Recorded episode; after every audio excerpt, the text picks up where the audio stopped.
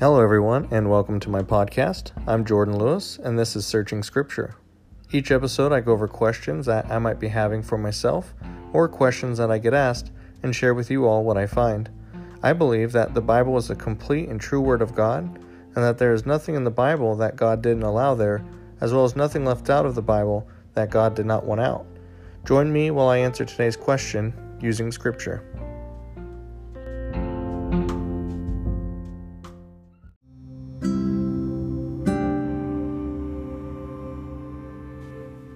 Hey everyone, thanks for joining. Today's topic just kind of fell into my lap. Uh, it really wasn't the topic I was expecting to do, but my buddy and I were conversating, and it brought up the question about whether or not New Translation Bibles have been corrupted and if the New King James Version is truly the only reliable source. I thought I knew a little bit about Bible translations and different versions, but I discovered that I wasn't able to answer the question as well as I would have liked. Um, so I decided that I was going to research this topic, um, and I went to my typical sources like Allen Parr, Mike Winger, GotQuestions.com, a number of other websites, and of course, Scripture. I wanted to share all this with you guys because I've heard people talking about how the King James Version was really the best or most reliable Bible compared to others. And I wanted to do this for those that might have had someone they knew in their life who claimed that same thing, or even claimed that the King James Version was the only inspired word, which could make some of you a little hesitant or questioning the Bible that you have personally. Now, I understand a lot of people don't use the King James Bible anymore, but uh, trust me when I say that there are certainly people out there um, who who push King James only. Okay, it's kind of one of those things where uh, you either really just you only do King James and you push that hard, uh, or you're open to other translations and you just don't care what somebody uses. Um, so it's really kind of there's that strict of people on this topic. Um, so the first thing that we can start off saying is every English Bible is translated, even the King James Version.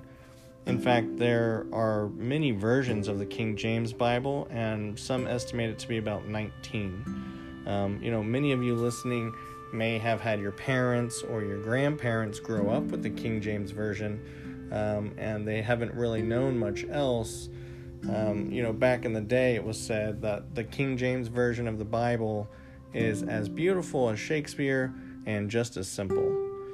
Um, that first kind of made me laugh because I don't know about you, but there's certainly nothing simple about trying to read that old English style writing from the 1600s.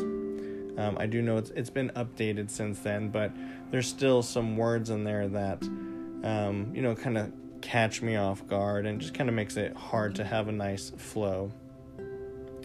Um, so I'm telling you to keep in mind that every English Bible is translated because it's important to know that, you know, the King James Version is technically not perfect, just like all the other versions that came after it.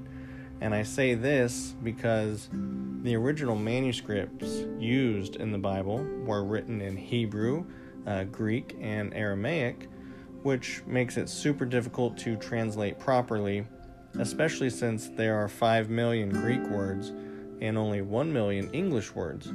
So it's almost impossible to completely translate or make clear what some of those Greek words were saying when we don't even have a word for it. So, as we look at these Bible translations, I want to cover that there are two main types. The first is what we call word for word. Okay, this is like the King James Version and it's where you're trying to translate each word and preserve the word order. Okay, they tried to literally translate every Greek word to whatever English word fit it best, and this way makes it the closest thing to the original text. The second translation type is called phrase for phrase or thought for thought. Um, this way, translate an entire phrase, but essentially sacrifices word order to be able to communicate more clearly.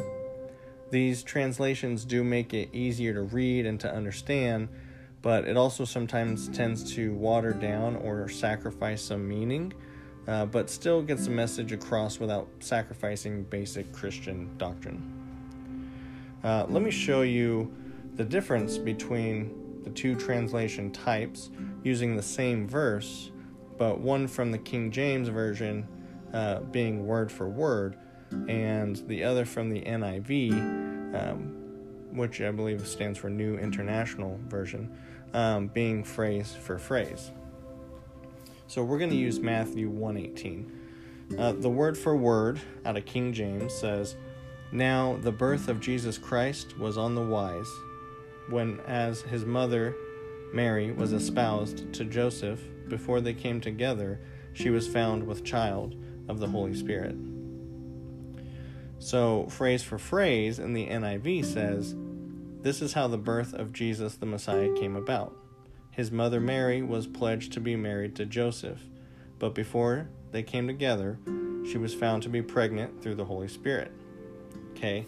I don't know about you, but you could probably even tell it was easier for me to read that second one. Um, just kind of came across a little easier, um, and I feel like it just made a little more sense to me. So, um, you know, but the question is, you know, we had the King James Version Bible, which was loved by many, and it seemed to have translated the original Bible most accurately as far as the word for word um, so, why do we have all these new translations? And in these new translations, are there people creating them purposefully leaving out verses? Um, are they changing verses and slowly corrupting the Bible to say what they want it to say? So, uh, I'm going to discuss three reasons why there are new translations and why I believe that they're still a reliable source of the Word of God. The first reason is simple it's money. Um, the Bible is a bestseller. It is now, and it probably always will be. Um, well, uh, till end times, really, when it's probably uh, considered hate speech. Um, but yeah, it's a bestseller. So people are wanting to recreate the Bible and making new translations so that they're not having to pay royalties to someone else's translation um, and that they can just make their own. So that's really the first basic reason that there are multiple translations in English, and multiple, multiple translations for sure. The second reason is that the English language just it changes over time. The King James Version Bible was written in 1611, so it's using uh, over 400 year old language which makes it very difficult to read using words that we just don't use anymore. Now, uh, if you do have an original King James Version Bible, it's likely that it's not even actually the original. Um, again, we mentioned this version has been updated almost 19 times, uh, but the original from 1611, it used different letters. It was very difficult to read. It was written in Gothic font, which looked cool, but was actually really difficult to read. Um, I went online and I found uh, an original 1611 that you're able to actually read through and see how it was written. And it was very strange. Letters were used differently than um, a capital I was used for a J in Jesus, um, and a V was used as U's um, so instead of upon with U P O N, it was V P O N. Um, so definitely very confusing as far as the 1611. So now it's likely that your version of the Bible uh, of King James, if that's what you have, is from the 1769 version, which had been edited um, a little more uh, and went to Roman font to kind of help readers. Um, now, we talk about English language changes over time. There's many words that were used in 1611 that are either uh, obsolete or no longer have the same meaning today that they did back then. So here's just a few examples um, of that. Matthew 6 6. In The King James Version says, But thou, then thou prayest, enter into thy closet, and when thou hast shut thy door, pray to thy Father which is in secret, and thy Father which seeth in secret shall reward thee openly.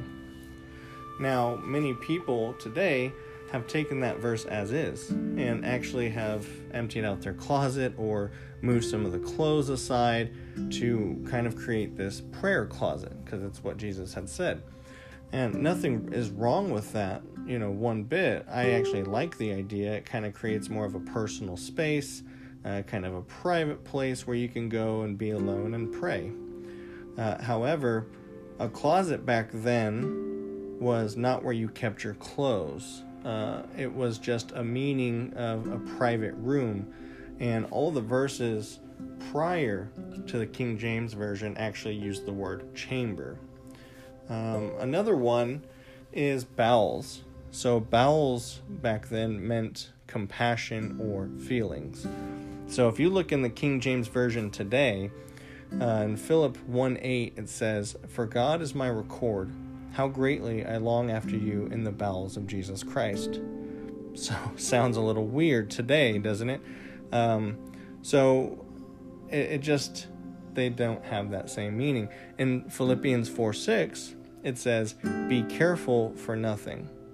You know, it sounds like he's saying, Hey man, you know, be careful for nothing, live life by the edge. Um, but careful back then actually meant anxious. So it's better translated today as be anxious for nothing. A uh, few more words is instant. It didn't mean right away, it meant persistent. Leasing, like lease to own, it meant lying. Uh, the word without, it actually meant outside. And lastly is charger. Um, it did not mean something you use to charge your phone or maybe a, a fancy car that meant a large platter. In King James Version, Matthew 14 8 says, And she, being before instructed of her mother, said, Give me here John Baptist's head in a charger. Um, there, there's many, many more words that are either obsolete or don't have the same meaning. I just wanted to give some basic examples there. So now you may have noticed that there are verses in the King James Version that the new translation have completely removed. And if you didn't, and you're just as surprised as I am, um, you know, know you're not alone. This was one of the things that I just wasn't able to explain away for the discussion um, that my friend and I had about new translations possibly slowing, uh, slowly trying to change the Bible. So let me tell you some examples. If you look in the King James Version, John 5 4, it says, For an angel went down at a certain reason into the pool and troubled the water. Whosoever then, first after the troubling of the water, stepped in was made whole of whatsoever disease he had. Now, if you look at the newer translation, like the NIV or the NLT, that's a New Living Translation, it's just not there. 5 4 is blank. Uh, same with Matthew 18 11. King James Version says, For the Son of Man is come to save that which was lost.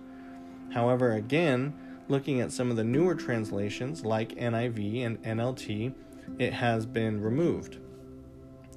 Now you might be asking yourself, why has it been removed? But if you look at Matthew 18:11 in newer translations, it tells you to read the footnotes. And those footnotes say, uh, usually, some manuscripts use the verse from Luke 19:10 here. Okay, so if we go and look to see what does Luke 19:10 say, we'll find that it says, "For the Son of Man came to seek and save those who are lost." All right, it's practically identical to the verse in King James version. So it's important to also note that for most of the verses that seem to have been removed, uh, also are always found somewhere else in the New Testament. So they're not trying to just remove the idea of it because even if that's gone, it's spoken of many times in other areas, so the idea is still getting across. Um, and to add, you know, the verses that are changed are all, you know, of minor significance. None of them will contradict or have an impact on any of the Bible doctrines. For example, you'll never see things removed like Jesus' death and resurrection, um, Christ being the only way to salvation, salvation by faith and not works, um, the doctrines of heaven and hell, sin and redemption, um, you know, and the, the nature and character of God. So you're probably still asking yourself why or how the newer translations can remove verses and it still be reliable. Well, that's an excellent question, and one that leads me into my third reason, which is the discovery of new manuscripts. In 1611, the King James Bible used a collection on the original version of about six manuscripts at the time to translate, with the earliest one dating back to about the 10th century. In 1881, the revised version came out and was based on about 2,000 manuscripts in that New Testament uh, that had been discovered, the oldest dating back to about the 4th century. Uh, today, there are now over 5,300 manuscripts that date back as early as the second century. So now we can kind of answer the question of why some of the newer translations have left verses out. And that's because, based on the newest discovered manuscripts, they had discovered that a large percentage did not include the verses that were included in the King James Version. So, this fact more argues that maybe the King James Version had included verses that were likely not included in the majority of manuscripts, rather than newer translations like NIV or NLT, wanting to leave them out for their own personal agenda. And I want to pause a moment and inform everyone that after I watched these videos that I studied um, and got the information that I just shared uh, regarding how many manuscripts there are today and, and how many were used in the First King James Bible, uh, I learned that when I went to research and confirm all this for myself, uh, almost every website said something different. Um, nothing terribly different, but they it's like no one agreed on the fact. So it's it's kind of like these numbers are not fact. But two of my favorite speakers used almost the exact same numbers in two different shows. So I'm just kind of choosing to uh, use those numbers and trust the research that they did, as well as what I tried to look up. Um, if you happen to come across some major differences with facts, um, send me an email, which I'll be giving out here shortly. Um, regardless, though, you know, isn't it cool to see that possibly the first King James Bible only had about half a dozen manuscripts for translating, um, but even if it was 50, uh, the King James Bible translation is like 95% consistent with the translations of today, uh, that were able to use over 5,000 manuscripts. So I think that just goes to show um, that the gospel is truth and that there's just too much evidence that proves the consistency in God's word dating back to the second century all the way up until now. Um, okay, so back on track. Here's an example of a verse I found a complaint about, claiming that the NIV and NLT chose to leave this out. In Luke 9:56 uh, in the King James version it says for the son of man is not come to destroy men's lives but to save them. And they went to another village. Okay Luke 9:56 in the newer translation says and they went to another village. Okay um, so here is how it would sound if I give you a little more context a few verses before it says when the disciples James and John saw this, they asked the Lord, I'm sorry, they asked, Lord, do you want us to call fire down from the heaven to destroy them? But Jesus turned and rebuked them. And then the King James Version would continue on to say, For the Son of Man is not come to destroy men's lives, but to save them. So, yes, I would agree that this sounds better than if you were to just say, He rebuked them and they went into another village.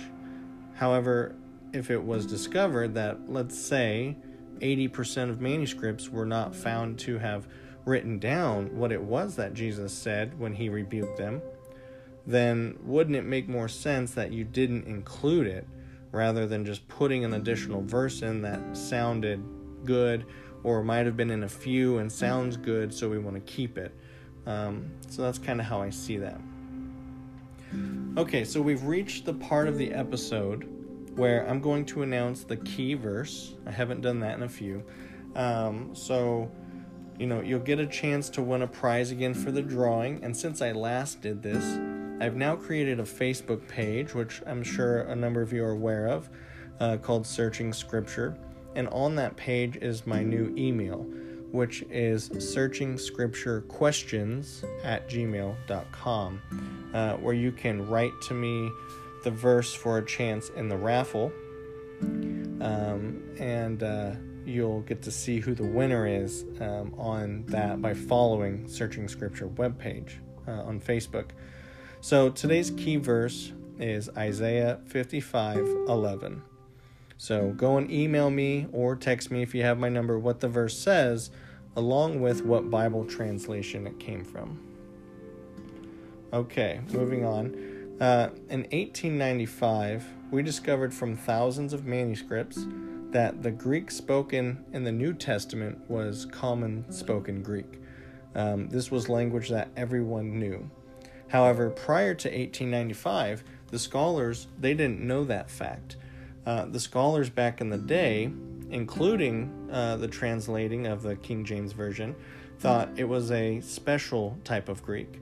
They thought that maybe all these extra words were made up by the Holy Spirit as He inspired the authors. Uh, there were over 500 words that didn't have any outside uh, evidence from the New Testament manuscripts, so they had to kind of look at the context and guess on the meaning of the word. Um, and so this was sometimes referred to as uh, the Holy Ghost Greek. Uh, however, today there are less than 50 words that are unknown outside of the New Testament that have not been found in any other manuscripts. So, giving an example, uh, one example would be the word tetelestai. In John 19:30, Jesus shouts tetelestai before bowing his head and dying on the cross. Um, it wasn't until the late 1800s that we uh, now knew for sure that this word was commonly used on things like receipts. Uh, it'd be written at the top, and it would mean paid in full or your debt is resolved. So this would have been very clear to the Greek speaking readers that, you know, what this meant is that Jesus' death had paid for their sins in full. Uh, another example would be begotten. Um, in what is probably the most famous verse is John 3:16 in the King James version it says for God so loved the world that he gave his only begotten son that whosoever believeth in him should not perish but have everlasting life. Uh, it wasn't until the later of 1895 that we now know a better translation uh, than begotten would be one and only. So he gave his one and only son. Now, people might say, yeah, but the King James Version just sounds like the Bible. You know, the Old English words, it kind of makes it authentic, more gaudy. And, you know, it's true. Um, it, it's an amazing work of art and it's beautifully written, but it doesn't make it more accurate. And people shouldn't be pushing it on you because it's just what they like. Um, now, in 1982, the New King James Version was established, which is going to be a little more accurate than the original because it's able to still translate word for word from the 1611, but keep out, or I'm sorry, keep a look out for changes that uh, have been discovered in more recently found manuscripts. Um, this is a very good translation because it has updated some of the language and uh, kind of taken out some of the archaic terms that are not used today, um, but also loses some of its literary beauty. So, in case any of you were wondering, I use a variety of translations depending on what it is I'm doing. If I'm doing a deeper study, then I will use the King James Version on my eSword app, as well as the NLT, uh, New Living Translation, to help clear up anything that I'm having trouble with when I'm reading it. Um, however, when it comes to just sitting down and reading, um, I use the NIV. It's called Every Man's Bible. Um, I I enjoy that one. Um, the NIV is a phrase for phrase Bible, which makes it a nice and easy read. Um, something that the NIV got right, which might surprise some of you, is uh, in Philippians 4:13. Uh, this is one of the verses that gets taken out of context most, um, and the NIV Bible makes it that much harder to take out of context. Uh, in the King James Version, the verse says, I can do all things through Christ, which strengthens me. The NIV says the verse this way I can do all this through him who gives me strength. So it goes from all things to all this. And you think, well, what is all this? So now we have to actually look at the context. Paul is talking about having the power to endure any circumstance. In verse 12, it says, I know what it is to be in need and what it is to have plenty.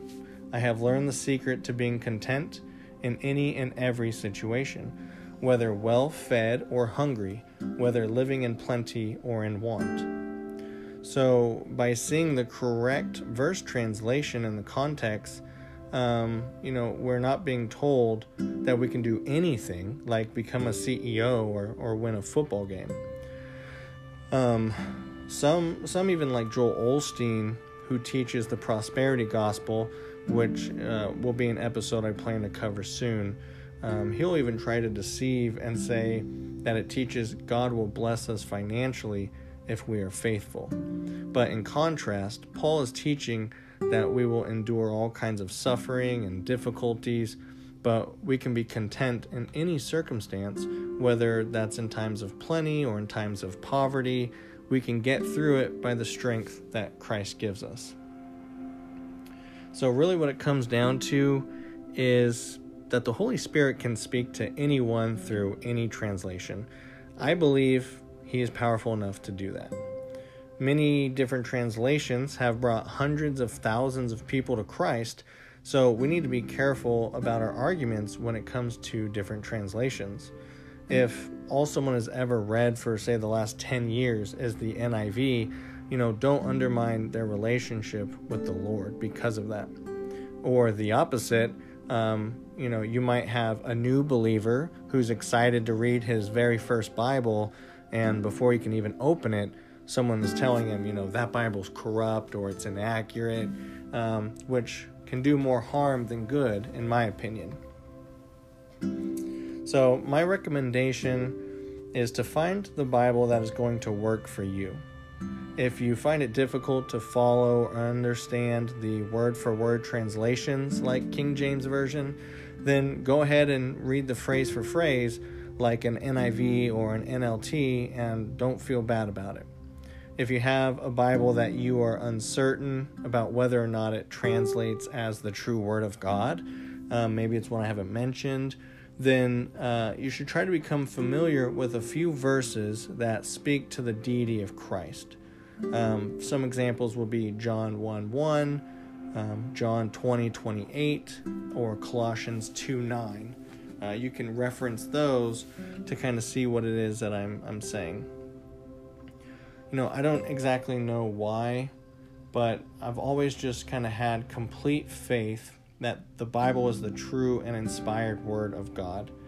Um, he is all powerful, He's all knowing, and I certainly believe that, you know, if He can inspire the prophets and the authors who wrote the Bible, uh, I believe He can inspire the group that decided what should or should not be in the Bible.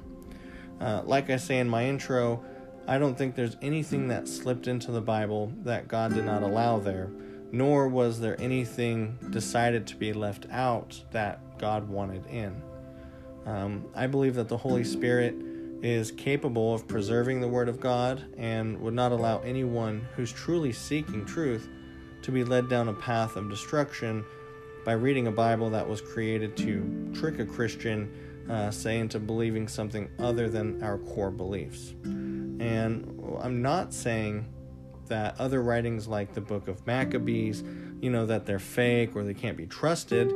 But I just believe that when they were left out and decided as not to be uh, a complete inspired word of God, that God allowed those to be left out and to not be combined in the book that we say has final authority on all things. So, yeah. Um, okay, well, that is going to be all I have on today's topic. Um, I hope you guys were able to learn a thing or two like I did for this episode. And don't forget to email me or message me on my Searching Scripture Facebook page, or you can also click on the Searching Scripture questions at gmail.com link there to send your answers. Um, don't forget to follow me on whatever source you're listening to, as well as following my Facebook page. Um, yeah, and then you'll, when you follow, you'll get to see who the winner is at the end of the month. So, thanks everyone for listening, and I will catch you next time.